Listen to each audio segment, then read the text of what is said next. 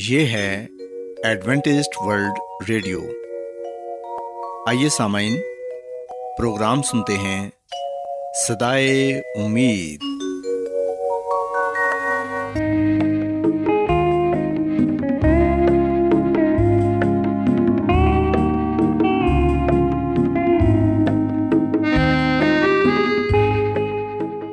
سامعین، پروگرام صدائے امید کے ساتھ میں آپ کی میزبان فرح سلیم اور صادق عبداللہ خان آپ کی خدمت میں حاضر ہیں۔ ہماری طرف سے آپ تمام سامعین کی خدمت میں آداب۔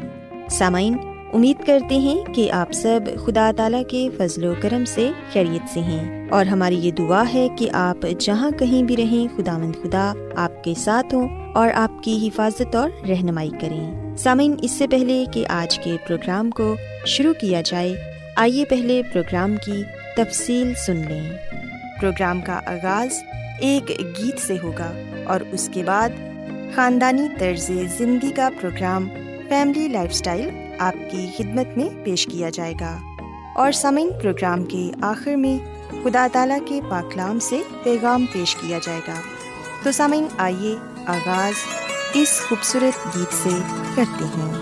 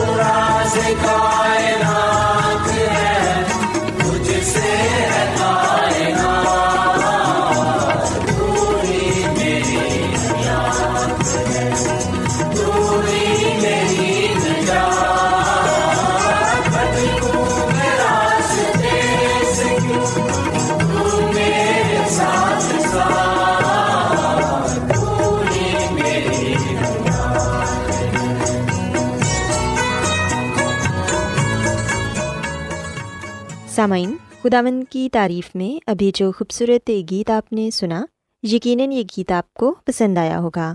اب وقت ہے کہ خاندانی طرز زندگی کا پروگرام فیملی لائف سٹائل آپ کی خدمت میں پیش کیا جائے۔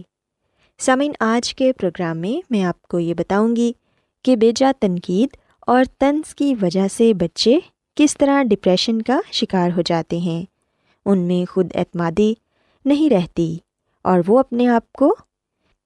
اپنے آپ کو کمتر خیال کرنے لگ جاتے ہیں۔ سامعین، انسانی شخصیت کی تکمیل میں جہاں بہت سے عوامل کار فرما ہوتے ہیں، وہاں شخصیت کی خامیوں کو دور کرنے کے لیے اگر مثبت انداز میں تنقید ہو تو کچھ غلط نہیں، کیونکہ تنقید انسان کو اپنی شخصیت میں موجود خامیوں سے آگاہ کرنے کے ساتھ ساتھ ان کی درستگی کا موقع بھی فراہم کرتی ہے۔ خاندان افراد کا وہ مجموعہ ہے جو ذہنی ہم آہنگی، یکساں مفادات اور احسار و قربانی جیسے جذبات کی بنیاد پر وجود میں آتا ہے۔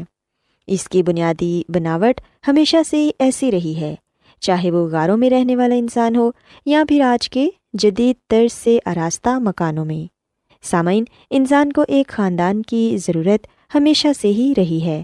ہر انسان کسی نہ کسی موڑ پر کسی نہ کسی حوالے سے طنز اور تنقید کا سامنا ضرور کرتا ہے، لیکن اگر یہ حد سے بڑھ جائے تو انسانی شخصیت تباہ ہو کر رہ جاتی ہے۔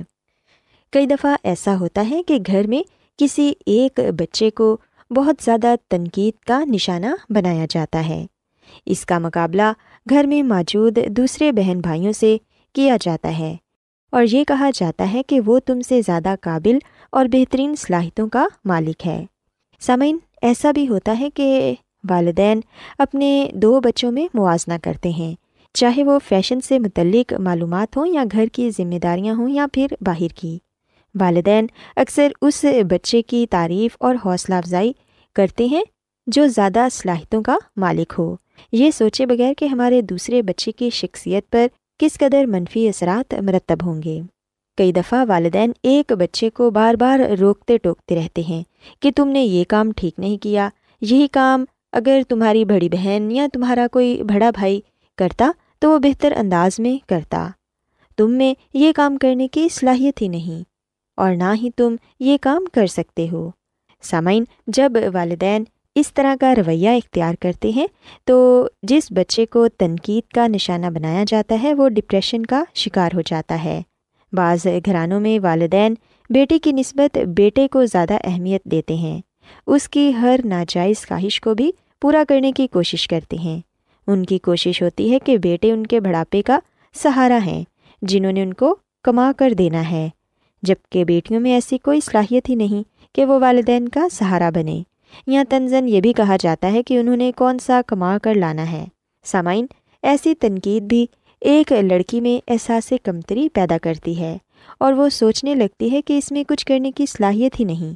اکثر اوقات والدین بہنوں میں بھی موازنہ کرتے ہیں کہ ایک شکل و صورت میں، قابلیت میں اور صلاحیتوں میں دوسری بہن سے بڑھ کر ہے۔ نہ صرف فیملی والے بلکہ خاندان میں بھی اگر وہ کہیں جائیں تو ایک بہن کی اہمیت دوسری بہن کو ذہنی اذیت میں مبتلا کر دیتی ہے۔ سامعین، ایک فیملی میں بہن بھائیوں میں ایک دوسرے پر تنقید اور طنز کی عادت کے زیادہ ذمہ دار والدین بھی ہوتے ہیں، کیونکہ اکثر والدین بچوں کے غلط رویوں کو جان بوجھ کر نظر انداز کر دیتے ہیں، جس کی وجہ سے وہ جھگڑالو اور بدتمیز ہو جاتے ہیں اور اپنے بہن بھائیوں سے ان کا خلوص اور پیار کا رشتہ بھی کم ہو جاتا ہے۔ پھر وہ اپنے بہن یا بھائی کی دل آزاری کرنے کا کوئی بھی موقع ہاتھ سے نہیں جانے دیتے، جس سے متاثرہ شخص ذہنی اذیت سے دوچار ہو کر احساس کمتری میں مبتلا ہو جاتا ہے اور ہر کام کرنے سے پہلے سوچتا ہے کہ کہیں اس سے پھر کوئی ایسی غلطی نہ ہو جائے کہ پھر سے اس پر تنقید ہو۔ اس میں خود اعتمادی کی کمی بھی پیدا ہونے لگتی ہے، حالات کا مقابلہ کرنے کا حوصلہ نہیں رہتا۔ مسلسل ذہنی دباؤ کی وجہ سے وہ مختلف نفسیاتی بیماریوں کا بھی شکار ہو جاتا ہے۔ سامعین، شخصیت میں خود اعتمادی اسی صورت میں پیدا ہوگی جس گھر کے ماحول میں بے جا تنقید اور طنز کی بجائے افراد کے درمیان ایک دوسرے کی عزت و وقار کا رشتہ قائم ہوگا۔ گھر کا ماحول خوشگوار بنانے کے لیے ضروری ہے کہ تمام افراد ایک دوسرے کے نقطۂ نظر کا احترام کریں اور اسے قبول کرنے کی عادت بھی ہونی چاہیے۔ سامعین، برداشت کے دامن کو ہاتھ سے کبھی نہ جانے دیں، کیونکہ وقتی طور پر برداشت کیا جانے والا فیصلہ خاندان کے افراد کے درمیان بہت سی غلط فہمیاں پیدا ہونے سے روک سکتا ہے۔ اس کے علاوہ گھر کا ماحول خوشگوار رکھنے کا ایک ذریعہ تمام افراد کے درمیان رابطہ بھی ہے، کیونکہ باہمی تبادلہ خیال کا یہ سلسلہ خاندان کے تمام افراد کو ان کے پیشتر مسائل کا حل فراہم کرتا ہے اور مشکلات کی بہت سی گریں کھولنے میں مدد دینے کے علاوہ ذہنی ہم آہنگی بڑھانے میں بھی اہم کردار ادا کرتا ہے۔ سامعین، آج کی مصروف ترین زندگی میں لوگوں کے پاس ایک دوسرے کے لیے وقت دینے کا بھی موقع نہیں ملتا، جس کی وجہ سے خاندان کے افراد کے درمیان رنجشوں کی ایک زنجیر سی بنتی چلی جاتی ہے۔ ایسی صورت میں ماحول کو خوشگوار رکھنے کا سوال ہی پیدا نہیں ہوتا۔ رشتوں کی اہمیت کا زوال آج کے دور میں اولاد کو اپنے ماں باپ جیسی انمول نعمت سے بھی محروم کر رہا ہے۔ الغرض خوشگوار اور پرسکون گھر کا تصور اسی وقت وجود میں آ سکتا ہے جب ہر فرد ایک دوسرے کے جذبات کا احترام کرے، اور ساتھ یہ کوشش بھی ہونی چاہیے کہ کسی کی بھی حق تلفی نہ ہو۔ محبت کا جواب محبت سے دینا چاہیے اور کوشش کرنی چاہیے کہ نفرت اور دوریوں کو محبت کے ہتھیار سے سمیٹا جائے۔ تنقید بری نہیں اگر مثبت انداز میں شخصیت کی اصلاح کے لیے کی جائے۔ سامعین، اگر ان تمام اصولوں پر عمل کیا جائے تو کسی بھی خاندان یا گھر کے ماحول کو خوشگوار رکھنا مشکل نہیں، کیونکہ یہی وہ چھوٹی چھوٹی باتیں ہیں جن کا خیال کرتے ہوئے ہم نہ صرف خاندان بلکہ ایک قوم کی صورت میں بھی ترقی اور کامیابی کے راستے پر گامزن ہو سکتے ہیں، اور آپس میں محبت، احسار، قربانی، رشتوں کا احترام اور قدر و اہمیت کو بخوبی اجاگر کر سکتے ہیں۔ سامعین، میں امید کرتی ہوں کہ آپ کو آج کا پروگرام پسند آیا ہوگا اور آپ نے اس بات کو سیکھا ہوگا کہ والدین کس طرح مثبت انداز میں بچوں کو سمجھا کر ان کو اچھی شخصیت کا مالک بنا سکتے ہیں۔ میری یہ دعا ہے کہ خداوند خدا آپ کے ساتھ ہوں اور آپ سب کو بہت سی برکات سے نوازیں۔ کیا آپ بائبل کی مقدس پیشن گوئیوں اور نبوتوں کے سربستہ رازوں کو معلوم کرنا پسند کریں گے؟ کیا آپ دنیا کے ایسے رجحانات کے باعث پریشان ہیں جو گہری تاریکی کا اشارہ دیتے ہیں؟ ایڈوینٹسٹ ورلڈ ریڈیو سنتے رہیے، جو آپ سب کے لیے صدائے امید ہے۔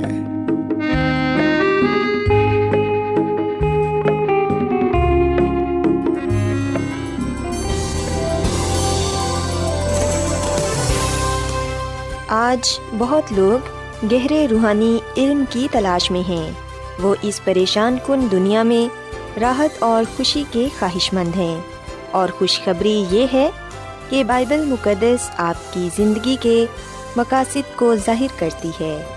AWR پر ہم آپ کو خدا کا کلام سکھاتے ہیں جو اپنی گواہی آپ ہے۔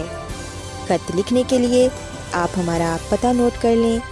انچارج پروگرام صدائے امید، post box number 32، Lahore, Pakistan. اور ہمارا ای میل ایڈریس ہے urdu@awr.org۔ سامعین، آپ ہمارا پروگرام انٹرنیٹ پر بھی سن سکتے ہیں، ہماری ویب سائٹ ہے www.awr.org۔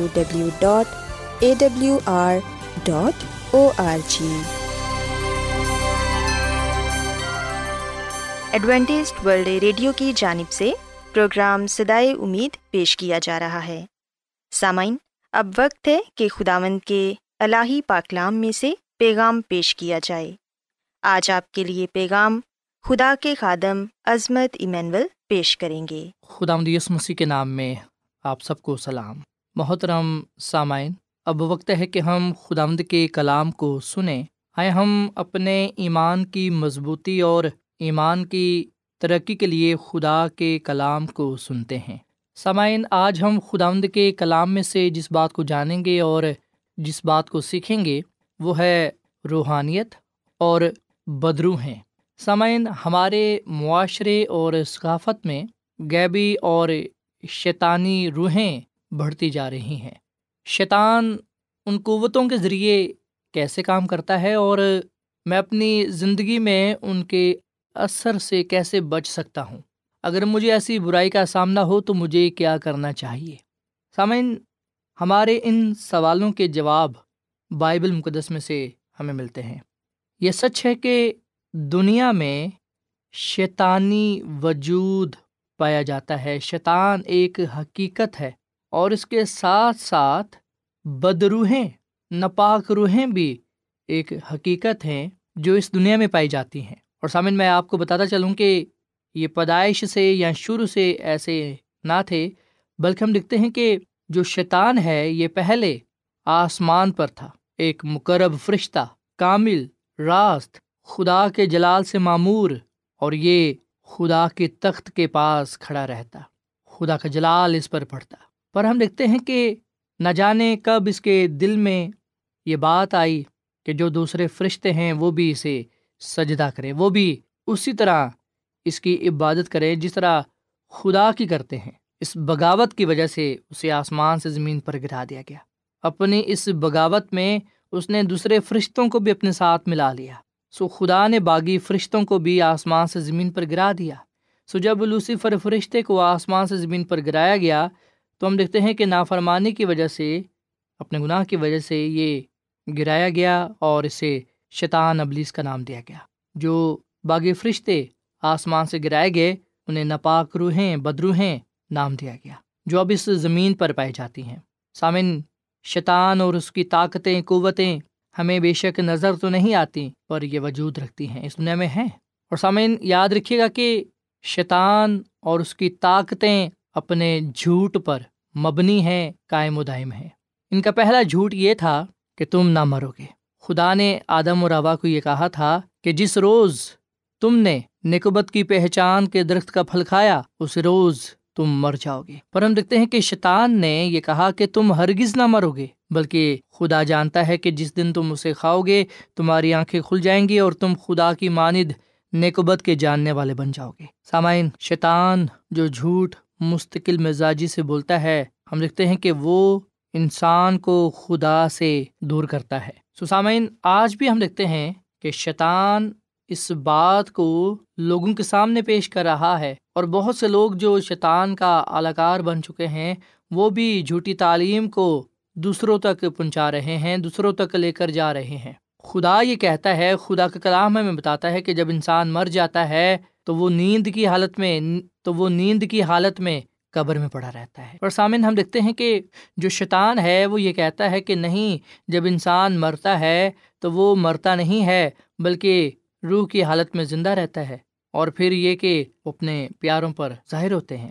سامعین، جو جادوگر ہیں، فالگیر ہیں، جو پیر فقیر ہیں، کہ دفعہ وہ دعویٰ کرتے ہیں کہ ہم آپ کے پیاروں کو آپ سے ملا سکتے ہیں جو اس دنیا سے جا چکے ہیں، جو چلے گئے ہیں، جو مر چکے ہیں، جبکہ یہ بات سچائی پر مبنی نہیں ہے، بلکہ یہ بات جھوٹ پر مبنی ہے، اس کا سچائی کے ساتھ کسی بھی طرح کا تعلق نہیں ہے۔ اس کے علاوہ سامعین، ہم دیکھتے ہیں کہ وائز کی کتاب کے 9 باب کی 10ویں آیت میں لکھا ہے کہ زندہ جانتے ہیں کہ وہ مریں گے پر مردے کچھ بھی نہیں جانتے۔ پر ہم دیکھتے ہیں کہ اس سچائی کو سننے کے باوجود بھی بہت سے لوگ یہ خیال کرتے ہیں کہ انسان مرنے کے بعد زندہ رہتا ہے، یا وہ جہنم میں چلا جاتا ہے، یا پھر وہ آسمان پر چلا جاتا ہے، جبکہ سامعین ایسا ہرگز نہیں ہے۔ اگر ایسا ہوتا تو پھر مسیح یسوع کی دوسری آمد کی کوئی ضرورت نہ ہوتی۔ سو مسیح یسوع کی دوسری آمد اسی لیے ہو رہی ہے، وہ اسی لیے آ رہے ہیں۔ اس کا مقصد یہ ہے کہ وہ راست باز لوگوں کو، ایماندار لوگوں کو اپنے ساتھ آسمان کی بادشاہی میں لے جائیں۔ مسیح یسوع اپنی دوسری آمد پر راست باز مردوں کو زندہ کریں گے، انہیں اپنے ساتھ آسمان کی بادشاہی میں لے کے جائیں گے۔ سو سامعین، ہم مردہ لوگوں سے رابطہ نہیں کر سکتے، ان سے بات چیت نہیں کر سکتے، انہیں دیکھ نہیں سکتے۔ بہت سے لوگ کہتے ہیں کہ جی مجھے میرا پیارا، میرا عزیز، میرا دوست، مرا ہوا شخص نظر آیا، اس نے مجھ سے بات کی، اسے میں دیکھتا ہوں۔ سامعین، یاد رکھیے گا کہ یہ شیطان کی چال ہے۔ شیطان دوسروں کا روپ دھار سکتا ہے، یہاں تک کہ وہ ایک نورانی فرشتے کا ہم شکل بن سکتا ہے۔ سامعین، آپ کو یاد ہوگا کہ جب بزرگ موسیٰ نے اپنی لاٹھی سے ایک سانپ بنایا تو جو مصر کے جادوگر تھے انہوں نے بھی ایسا کیا۔ سو جو شیطان ہے وہ خدا کے کاموں کی نقل کرتا ہے، پر ہم دیکھتے ہیں کہ وہ زیادہ دیر پا نہیں رہتے۔ سامعین، ہماری حقیقی جنگ، ہمارا جو دشمن ہے وہ شیطان ہے، اس کی طاقتیں ہیں۔ افسیوں کے خط کے 6 باب کی 12ویں آیت میں ہمیں بتایا گیا ہے کہ ایک مسیحی کی بنیادی جنگ مردوں کے ساتھ نہیں بلکہ روحانی طاقتوں کے ساتھ ہے، اور یہ جو طاقتیں ہیں یہ شیطانی طاقتیں ہیں جو خدا کے لوگوں کے خلاف کھڑی ہوتی ہیں اور ان سے مقابلہ کرتی ہیں۔ سامن، شیطان ہمیں گمراہ کرتا ہے، شیطان ہمیں اس بات کے لیے قائل کرتا ہے کہ ہم خدا کے حکم کو نہ مانیں، ہم خدا کی پیروی نہ کریں۔ سامعین، ضروری ہے کہ ہم اس بات کو جانیں، اس بات کو سمجھیں، اور خدا یہ چاہتا ہے کہ ہم خداوند اپنے خدا کے ساتھ وفادار رہیں، ہم اس کے نام سے جانے اور پہچانے جائیں، اور وہ ہماری زندگیوں میں عزت اور جلال پائے۔ سامعین، یہاں پر میں آپ کو بزرگ ایوب کے بارے میں بھی بتانا چاہوں گا، جس پر شیطان نے ایک کے بعد ایک مصیبت، آزمائش، تکلیف بھیجی، پر ہم جانتے ہیں کہ بزرگ ایوب خدا پر ایمان لایا اور خدا کے وعدوں کا یقین کیا، اور وہ خدا کے ساتھ وفادار رہا۔ اس نے شیطان کا اور اس کی طرف سے آنے والی تمام مصیبتوں کا ڈٹ کر مقابلہ کیا۔ سو اب یہاں پر یہ سوال پیدا ہوتا ہے کہ میں کیسے شیطان کا، شیطانی قوتوں کا، طاقتوں کا مقابلہ کر سکتا ہوں؟ کیسے میں یہ جنگ جیت سکتا ہوں؟ کیسے میں شیطان کو شکست دے سکتا ہوں، اسے بھگا سکتا ہوں؟ سامعین، اگر ہم بائبل مقدس کے نئے عہد نامہ میں افسیوں کا خط اس کے 6 باب کی 13ویں آیت تا 18ویں آیت تک پڑھیں تو یہاں پر ہمیں ان روحانی ہتھیاروں کے بارے میں بتایا گیا ہے جنہیں ہم پہن کر شیطان کا مقابلہ کر سکتے ہیں۔ سامعین، ہمیں تمام بدی کے خلاف جنگ میں اپنی قوت میں نہیں بلکہ روحانی ہتھیاروں سے کھڑا ہونے کی ضرورت ہے، جیسا کہ لکھا ہے کہ خدا کے سب ہتھیار باندھ لو۔ سامعین، ہم نے خدا کے سب ہتھیار باندھ لینے ہیں اور ہم نے شرارت کی ان روحانی فوجوں سے جنگ لڑنی ہے جو آسمانی مقاموں میں ہیں۔ سامعین، ہمارا دشمن شیطان ہے اور اس کی روحانی قوتیں، طاقتیں۔ سو خدا کا کلام ہمیں کہتا ہے کہ خدا کے سب ہتھیار باندھ لو۔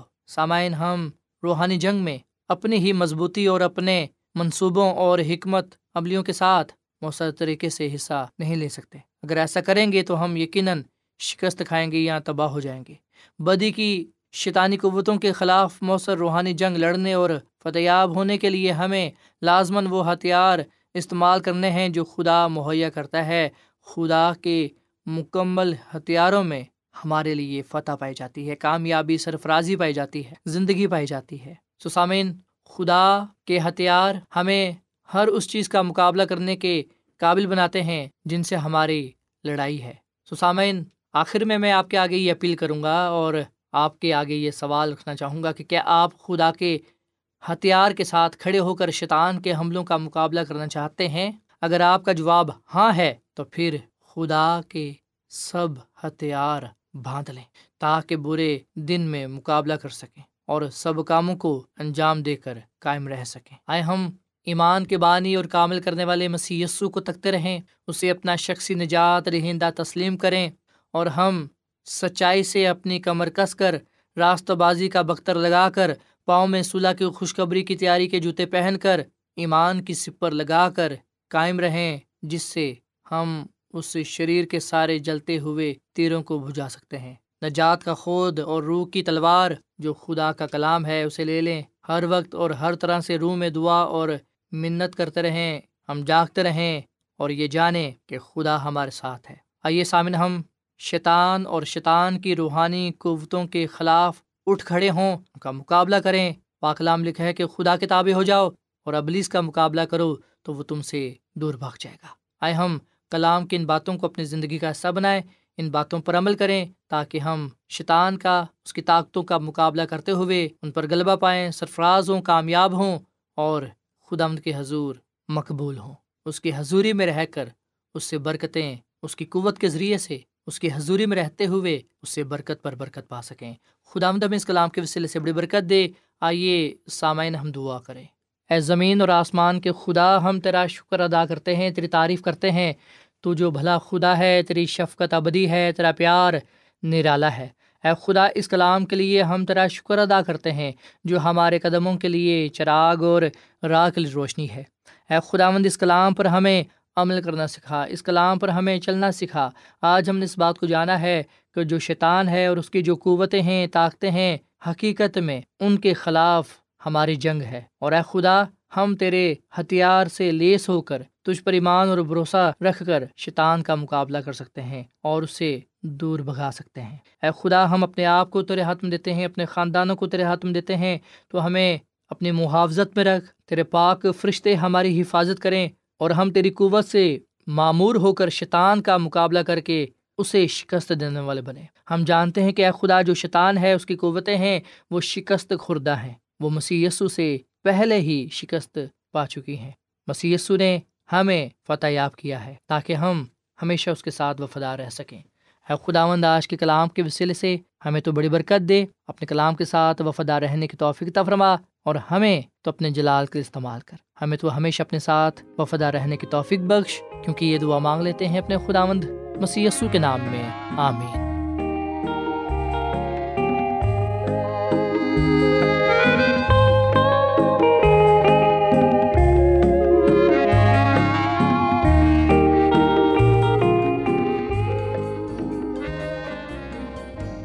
روزانہ ایڈوینٹسٹ ورلڈ ریڈیو 24 گھنٹے کا پروگرام جنوبی ایشیا کے لیے اردو، انگریزی، پنجابی، پشتو، سندھی اور بہت سی زبانوں میں پیش کرتا ہے۔ صحت، متوازن خوراک، تعلیم، خاندانی زندگی اور بائبل مقدس کو سمجھنے کے لیے ایڈوینٹسٹ ورلڈ ریڈیو ضرور سنیے۔ یہ ریڈیو آپ کی فکر کرتا ہے۔ ایڈوینٹسٹ ورلڈ ریڈیو کی جانب سے پروگرام صدائے امید نشر کیا جا رہا تھا۔ امید کرتے ہیں کہ آج کا پروگرام آپ کو پسند آیا ہوگا۔